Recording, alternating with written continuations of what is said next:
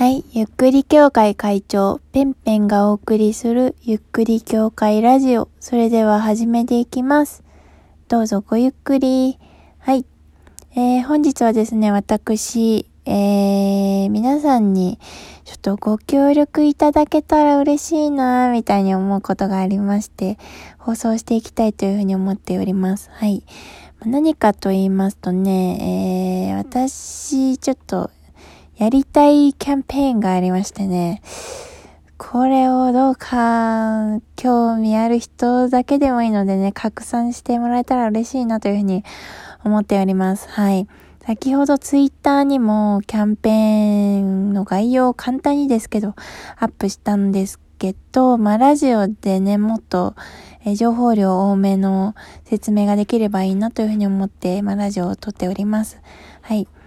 えー、先ほどツイッターに上げたキャンペーン内容なんですけど、えー、まあ簡単に言いますと、えー、リデューススナック、おやつを減らして地球も私も美しくという、えー、なんか水色っぽい緑っぽいなんか文字の、えー、画像とともに、えー、文字をアップ文字というかツイートをね、アップしたんですけれども、ツイートを読みますと、えー、おやつや飲み物の量を一人一人が少しでも減らしたら、包装や缶やペットボトルの消費量が減り、世界の人口に換算すると大量のゴミが減ることになります。おまけにカロリーの摂取量が減り、健康維持にもできることから始めませんか？ハッシュタグで SDGs、えー、あとハッシュタグでリデューススナック、ハッシュタグで SDGs アクションという、え、ものをね、つけてツイートさせていただきました。はい。で、まあね、何かと言いますと、えー、私どうしちゃったのって思う方いるかと思うんですけど、まあ前にもね、ラジオであの、SDGs について簡単にですけど、えー、説明した動画ではないですね、ラジオを放送したりとかしていたんですけれども、えー、まあ簡単に言うと SDGs の簡単なアクションのムーブメントを自分で作れたらいいなと思い、え画像とコピーをなんとなく頑張って考えてお手製で作ってみたみたいなね。そういう感じなんですね。はい。はい。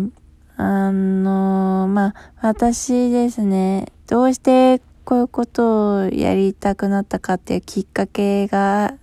あるんですけれども、まあ SDGs というものはね、昔から、昔というか、まあ、2019年頃からかなり、えー、着目はしていて、できることをやりたいなとは思っていたんですけれどもね。まあ、でもどこかでやらなくても大丈夫だろうという気持ちも正直持っていました。まあ、できることはできることなりでこういろいろやったりはしていったんですけどね。うん。で、2020年の初めにですね、あの、NHK さんで、えー、10 years after 未来への分岐点というテレビ番組がやっていて、私は、えー、それを見させていただいたんですけれども、えー、ちょっとマジで地球がやばい状態ですよという、うん、みんなちょっとマジやばいよっていうことをね、まあ、伝えている、この2020年からの10年で、その、人類がどういうアクションを取るかで、人類の未来が、えー、本当に決まってくるからね、みたいな、えー、内容が、の番組でした。正直とても考えさせられましたね。あのー、記事とかではね、そういう SDGs の記事とか読んで、ふーんっていう感じで、頭ではなんか分かっていたんですけど、やっぱり映像の力っていうのはね、ものすごいパワーがあるなというふうに思ったんですけれども、あの、テレビ番組で正直、そういう、なんていうんですかね、現場みたいのを見たのは、えー、かなり久しぶりで、だったんです、私は。もうテレビなんてほとんど見なくなってしまっている状態なので。で、久しぶりにテレビを見たんですけれども、それで、ああ、これは本当にまずいというふうに、えー、まるで自分が何かの疑似体験をしたかのように、かなり強く、何とかしなくてはというふうに気もな気持ちに、えー、なりました。まあ、そのテレビの内容をもうちょっと詳しく説明すると、まあ、2030年までに、あと10年の間で地球の気温が今どんどんどんどん上がっていますけれども、それを下げない限り、負のループが起き続けるぞということを話していたんですけれども、まあ、どういう負のループかというと、まあ今でもそうなんですけど、南極の氷が溶け始め、えー、まあ氷っていうのは、えー、ぷかぷか浮いているだけではなくてですね、あの、地球全体のえー、気温っていうものをある程度こう下げてくれている役割もあるわけです。で、冷やしてくれている氷が溶けてしまうことで、より地球の気温が上がり、さらに、えー、アマゾンであるとかそういうジャングルの乾燥がどんどんどんどん進み、えー、今もオーストラリアが大変ですけれども、えー、ああいった山火事であるとか、ジャングルが燃える火災が増え、えー、森林の砂漠化が進行していきます。で、森林が減るということは CO2 が増えて、えさらにあの気温がね、え高温になっていきますと。で、そうすることで、え氷の下に埋まっていたえ、氷が溶けると氷の下にあったメタンガスが解放されて、さらに、え、地球は、え、サウナ状態になり、さらに高温になっていきます。それにより、えー、100年に一度というふうに言われていた災害とか異常気象っていうものが、まあ、昨年の夏もかなりおかしな気候で、えー、この冬も暖冬っていう感じになっていますけど、えー、そういう100年に一度だよって言われていた異常気象が、えー、もう毎年毎年毎月毎月もしかしたら毎週毎週訪れるかもしれないみたいな感じで、えー、もうとてもじゃないけど地球は人間が安心して住めるような場所にはならないということが、えー、伝えられていました。それで、まあ、水位も上昇し、都市は水没っていう感じで、えー、この負の連鎖が、をどこかで止めない限り、どんどんどんどん深刻化して、確実に今までのような生活がね、私たちできなくなってしまうということで、えー、何としてでも止めたいという気持ちが、まあ、私も芽生えました。はい。本当に2019年もね、あと2018年もなんか大大雨の被害であるとか、台風の被害とても、えー、大変で、未だに被災地で過酷な生活をしている人も